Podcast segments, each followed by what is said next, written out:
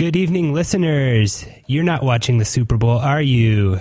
It's February 4th. You're turned into 88.7 KBVR Corvallis. Currently 7 p.m. And on a Sunday, that means only one thing. It's time for another episode of Inspiration Dissemination. I'm DJ Lowlife. And I'm Adrian Gallo. At Oregon State, we have more than 4,000 graduate students in over 80 different programs of study. And here on Inspiration Dissemination, we feature the research and personal stories of one of these students each week. If you're a graduate student at Oregon State and you're interested in coming on the show, or you just want to find out all about the awesome things going on at Oregon State, check out our blog at blogs.oregonstate.edu slash inspiration, where you can find out all about our upcoming guests and links to our Twitter and Facebook pages. Inspiration dissemination is recorded live, and if they occur, any opinions expressed on this show are those of the hosts and our guests and do not necessarily represent Oregon State University or this station. So tonight we are joined by Sophie Wensman from CEOS. Hi, Sophie. Hi, thanks for having me. Yeah, anytime. So, can you tell us a little bit about what your research involves here at Oregon State? Yeah, so my research is in general on uh, ocean acidification, and specifically it's looking at um, how we can help oysters grow better in the environment that they're living in currently.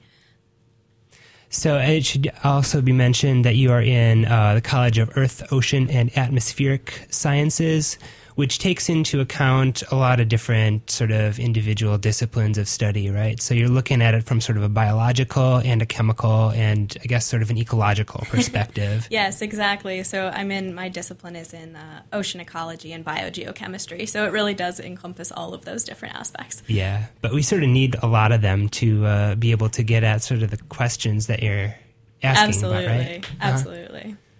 Can you take us back a little bit to the area that you're working on in your PhD project and where the impetus for the research came about? Yeah, absolutely. So I work up at Whiskey Creek Shellfish Hatchery in Netarts Bay up in Tillamook, Oregon.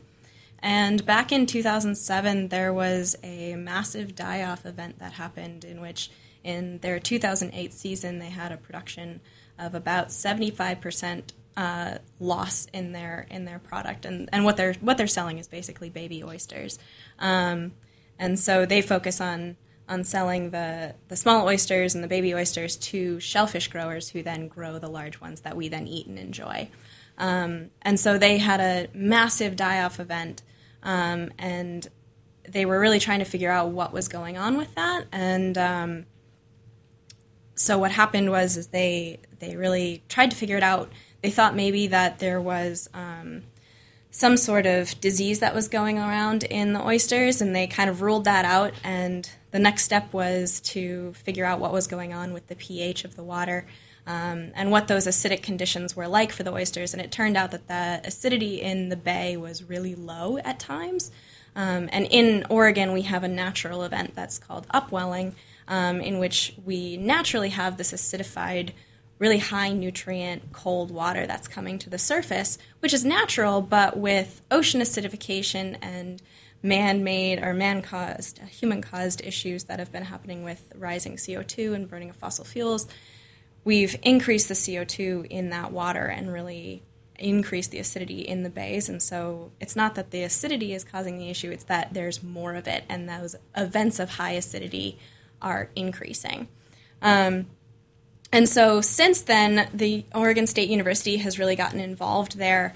And we've done a lot of research to figure out exactly what's going on and, and what's causing these issues with oysters and to try to help mitigate these impacts. And so there's been a lot of information that's come about since then uh, about acidity and corrosivity of the water that's in Netarts Bay and how that changes throughout the year. And so now what we're doing is we're looking at, or my project at least, there's still a lot that's going on in the hatchery other than my work, but my work is looking at so once we have those oysters and we have the babies and they're grown enough that they can be sold to oyster farmers, once you put them in the bay, what happens to them?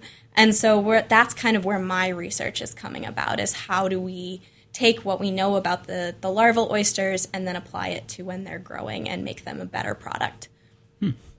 So, just to explain the connection uh, a little more in depth, I guess, how does so there's acidity um, increasing acidity in the ocean water. How is that known to affect how the oysters are able to grow, and how does it sort of stress them out? Yeah, so so there's a lot of different issues with it. So it's putting more pressure on them um, to keep their shells in a good state, and it's it's stressing them out and and causing them to. Um, so it's it's causing issues in which you have these massive mortality rates of the, the larval oysters. And so once they get into the bay, um, you have issues in which the, the shells can dissolve and the oysters themselves, they need to put more effort into different um, parts of their body. And so they, instead of um, being able to feed normally and and grow their shells and, and put effort into becoming healthier oysters, they're now having to put it into different parts of their body just to stay alive. Um, so you can kind of think about it as in um, when you get cold, if you're if you're going to get hypothermia, you want to protect your torso, right? Like that's the thing that they talk about when they when you're really cold, you don't protect your limbs. You know, if your if your hands are really cold, that's okay. If your arms are really cold, that's okay. But you really want to protect that torso of yours and that's what's going to save you. And that's kind of what these oysters are doing as well. So, uh, to take a quick step back, this hatchery also like it's not just for the area off the coast of Tillamook that you're working in. That the hatchery also provides these larval oysters uh, around the Pacific Northwest. And if if these like kind of larval uh, oysters aren't doing too well, and you try and propagate them outside of the area, then they're also probably not going to do too well. So even though the problem is somewhat localized, it's really exacerbated across the entire coast. So the work that you can Absolutely. figure out here can really help the the hatcheries and then the the sustainability aspect of oysters. Because tell us a little bit about uh, how. Uh, like the, the, the protein value that they have and the sustainability aspects of oysters because this is really cool. I didn't know about that. yeah, so so um, oysters are actually one of the most sustainable food sources, um, and so what's really great about them is is that they provide all these ecosystem services. They actually filter out the water. Um, and they provide substrate, so they provide hard surfaces for other organisms to grow on. Um, the other day, I actually went out, and on my oysters there was a, um, a flatfish, and it had all of its eggs that it had laid on the oyster shell, and so Oh. so it was it was kind of sitting there, and it was so cool because I was just like, this is really true that you know it's it was a very physical example of how important these oysters are to the ecosystem around them. And so, so they not only provide a hard surface for other things to live on and, and breed on, apparently, um, but also they, they filter the water. They help with um, uh, different issues that happen. So, so when you have uh, toxic algal blooms, they help to um, they consume those algae, and so at that point you wouldn't want to eat them, but but they, they are helping to eat them and, and get them out of the bay and get them out of that natural system. Um, and so yes, you're you're absolutely right. So the the oysters that are grown at Whiskey Creek Shellfish Hatchery, they are sold all over the um, Oregon coast specifically. Um, I'm not sure what their I don't know the exact distance that they range, but I know they sell a lot in Oregon.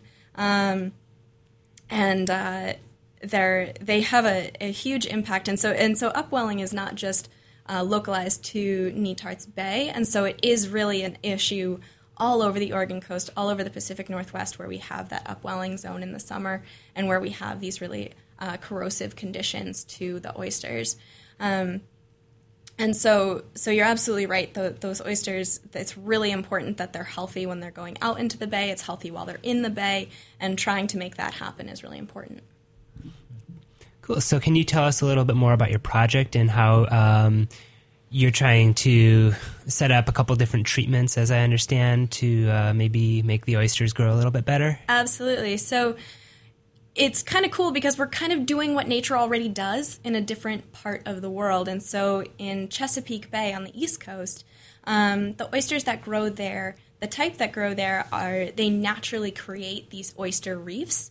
And so what we think happens is that because there are these old dead shells, when you have these corrosive waters that come in, you have these old dead shells that are dissolving, and when they dissolve, so for anyone who doesn't know, uh, oysters are made up of calcium carbonate, and so it's a it's a mixture of calcium and carbonate that are bonded together, and they make these hard shells.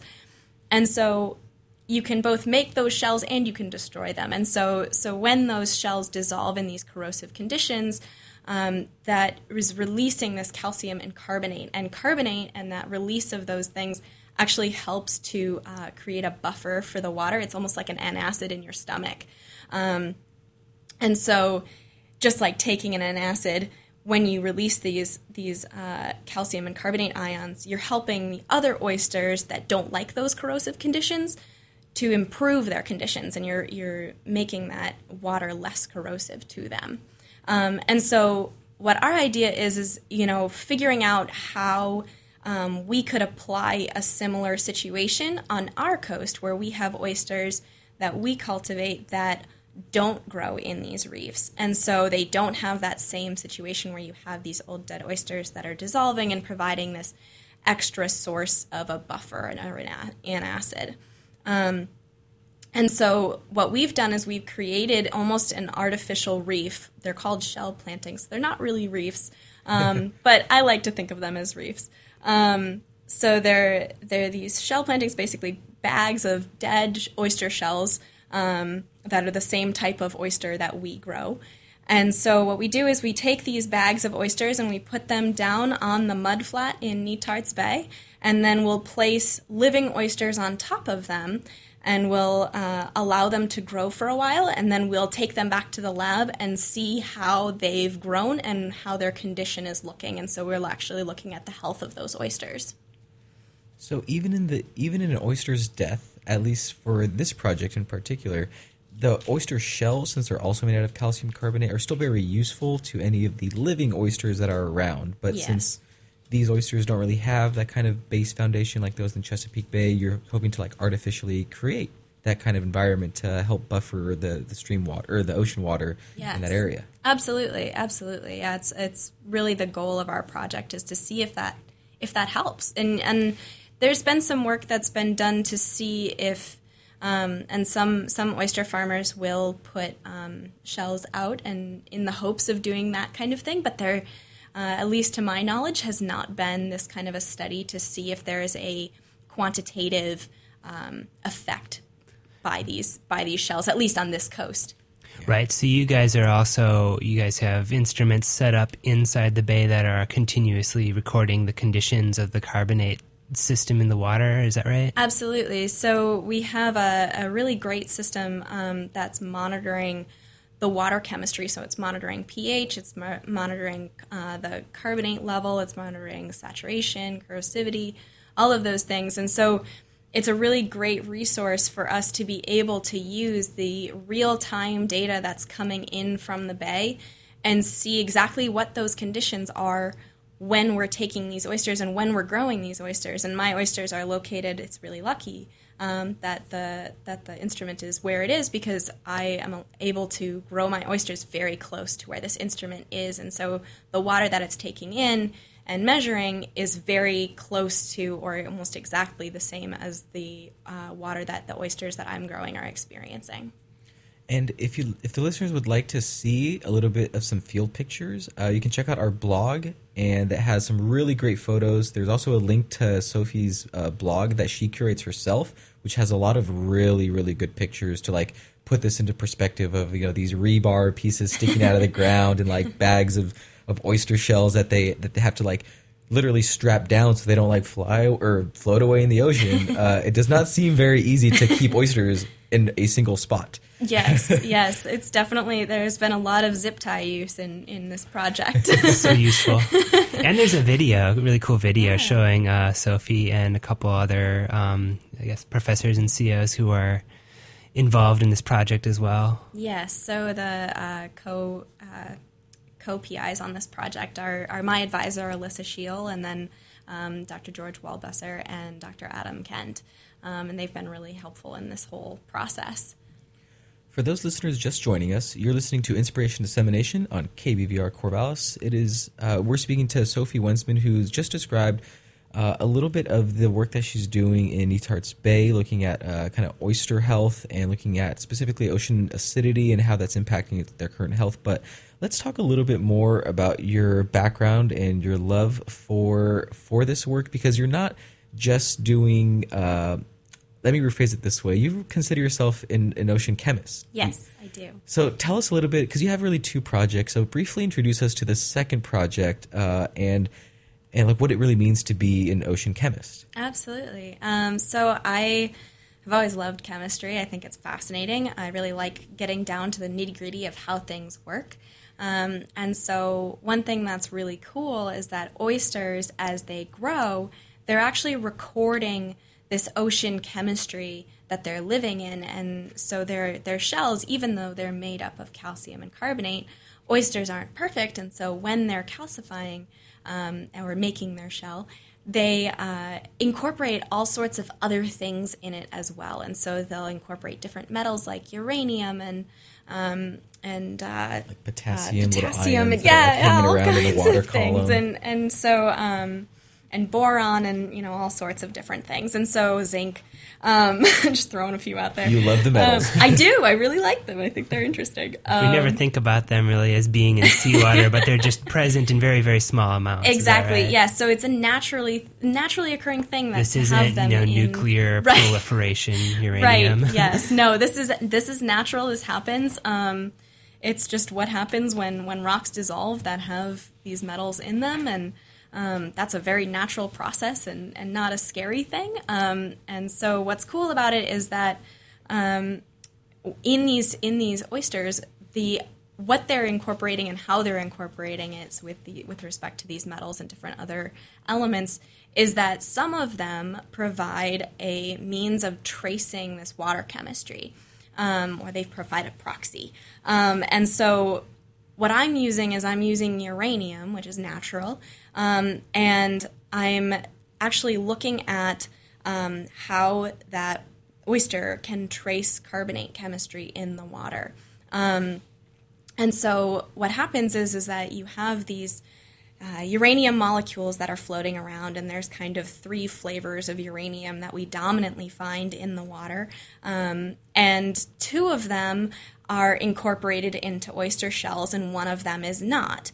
Um, and so what's great is that when you have uh, less carbonate, you preferentially make these two species that are incorporated into uh, oyster shells. And so when you have a lower carbonate solution or system, which would be when you would have corrosive water conditions, um, you actually end up with uh, a smaller amount of uranium, or I'm sorry, a larger amount of uranium that's incorporated into um, these oyster shells. And so, by tracing the concentration of uranium within these shells as they're growing, we can actually see and trace what that chemistry looks like.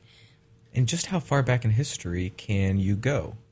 It will depend on how old my oysters are. So, right now, I'm working with oysters that are just about two years old. Um, so, they'll be able to measure uh, two years of history. Um, in terms of how far it could be possible to go, uh, it would depend on when you started the project um, and and how well you understood the link between the the water chemistry and the concentration of uranium, which can be kind of complicated. And I guess this is the crux of why your project is in two parts because we have a really decent idea if we look back, you know, hundreds or thousands of years using these uh, uranium flavors or different isotopes and their ratios, but we don't have a really good constraint on exactly how it works. So this uh, this pr- current project off of Netarts Bay is like the kind of proof of concept where we're we're measuring everything very precisely to get a very tight fit on all on how the data should work. Yes. So when we apply other data sources, you know, how does it fall on that line that we can control really well, and that way we can kind of back calculate really, really sexy things about about you know what the ocean chemistry was way back when. Exactly, yeah. And so, uh, what's really great is that we have this system, the Burke-o-Lator, as it's commonly called, um, that is measuring that uh, ocean chemistry and that water chemistry in Netarts Bay in real time. And so, we're actually able to link that concentration that we're finding in the shell with the Burke-o-Lator data. Um, and so that's kind of our, our means of getting at something. So if we if we only know one side of the equation, we really can't understand what that water chemistry is. Like if I just have the concentration of uranium, we don't have a good enough constraint on what that means in terms of the water chemistry. And so we really need to understand both the concentration and the water chemistry at the same time to be able to put them together and then use them in other places. That's cool. So essentially higher uranium to calcium ratio.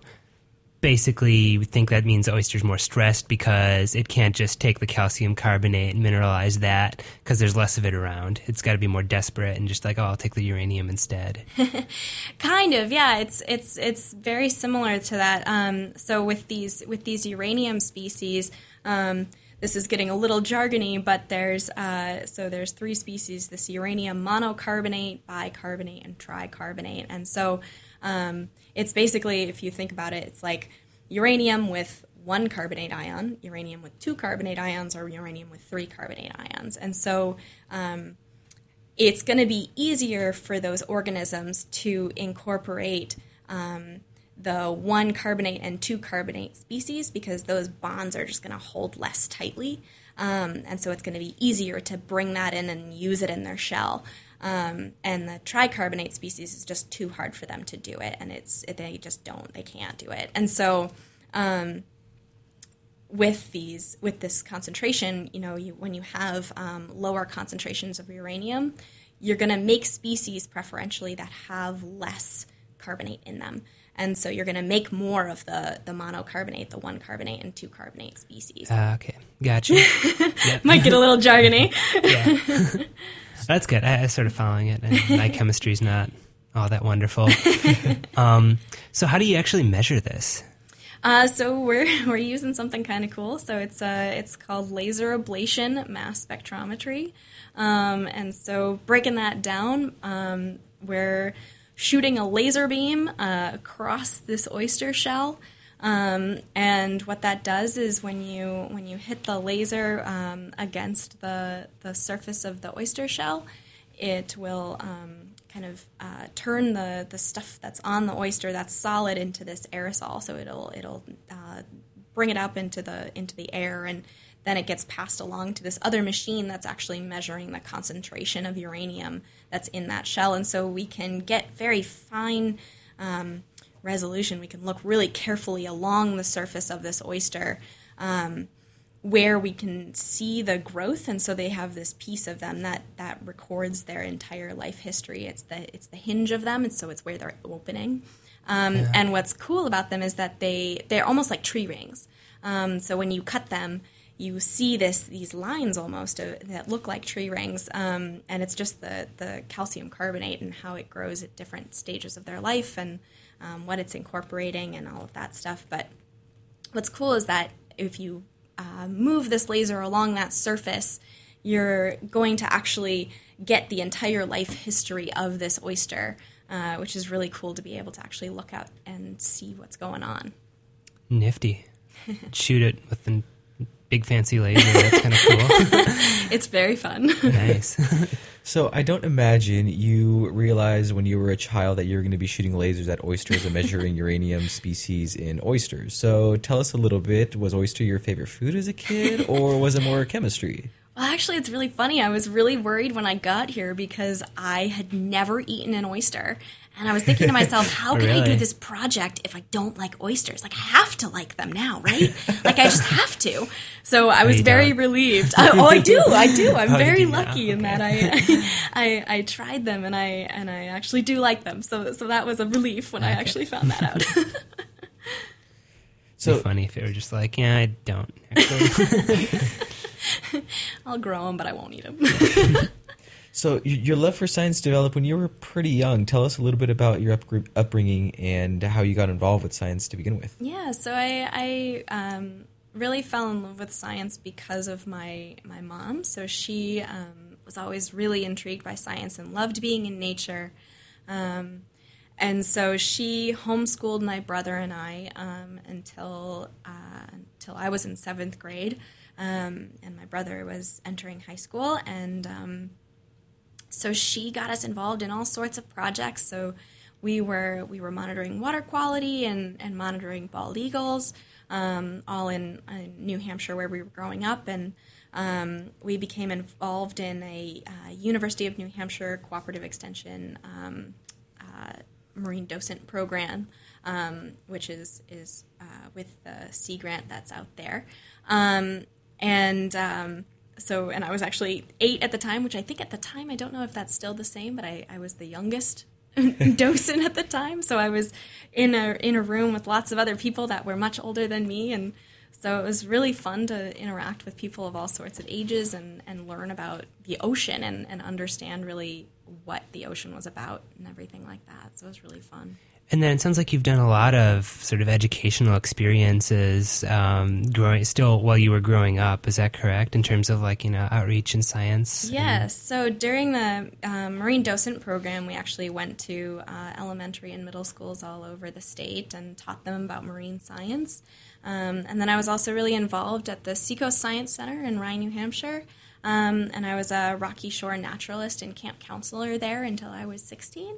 And um, uh, what age of children were you counseling at this time? So it, it varied at the time. Um, so if I was, uh, if when I was a camp counselor, I was uh, working with either 12 to or 12 months to two years old or three to five year olds um, which was really fun to be able to take them outside and, and get them already really excited about nature and being on the rocky shore and turning over rocks and seeing all the green crabs there there is never a, a end to the excitement about green crabs. That I can tell you, not with three year olds.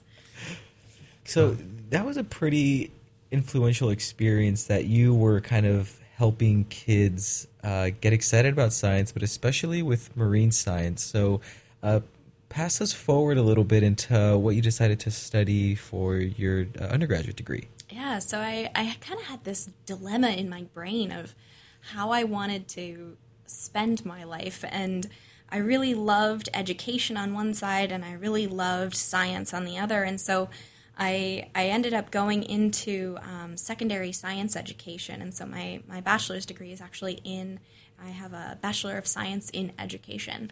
Um, and so at the university, I studied chemistry and earth science. Um, but yeah, that was kind of my initial traje- trajectory is to go into uh, like a middle school or high school science and then it sounds like you had sort of a, a transformative experience. Uh, can you talk about that? So, you were initially planning on an education-based career. Um, what made you say, "Oh, I could, I could be a, you know, go into chemical oceanography or something"? Yeah. So, I uh, it was actually very funny. So, I I happened to um, be selected for an internship um, at a chemical company in Michigan, and um, it was it was this experience that I had no anticipation of of getting, and and then it kind of got got sent into my inbox on my email, and I went, well, this is cool, um, and so I I've always been someone who just kind of uh, did the next thing that was presented, and and um, whatever kind of opportunities came along, even if they were scary or I wasn't sure if I should take them, I, I kind of did them just because I was like, well, I don't know what the experience is going to be like. Um, and so I ended up doing this internship, and, and while I was there, I was really integrated into a laboratory setting. And it was the first time I was doing really hardcore research. And um, I actually fell in love with it, and it was really fun. And it wasn't perfect because I, I wasn't outside and, and I was just in a lab, so it, so it wasn't quite right, but but it kind of got me thinking of like, well, how do I incorporate th- incorporate this into my life now? So I, I love the education, but how do I incorporate research now? And I was struggling with this, and I don't know why I did this one day, but I went home, and it happened to be Shark Week, and and for people who know me, they know me as someone that's very afraid of sharks. And so, not someone who would turn on Shark Week. And for some reason, I did. And while I was watching this, there was this person who was doing water quality sampling on this boat. And I was watching it, and all of a sudden I had this kind of light bulb moment in which I went, Well, I could do that. And I went, Okay, new plan. I'm going to go study oceanography.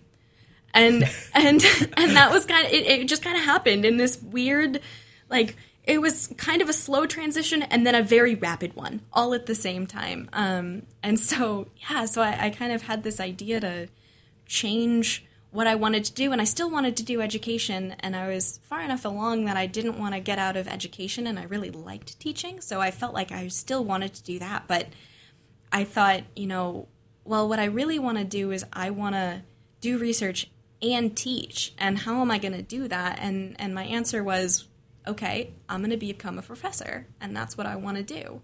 And so that's kind of what's brought me to this position through um, doing an REU research uh, experience for undergraduates internship at uh, the University of Washington. Um, and then going on a research cruise from Hawaii to Alaska for 36 days because of that internship.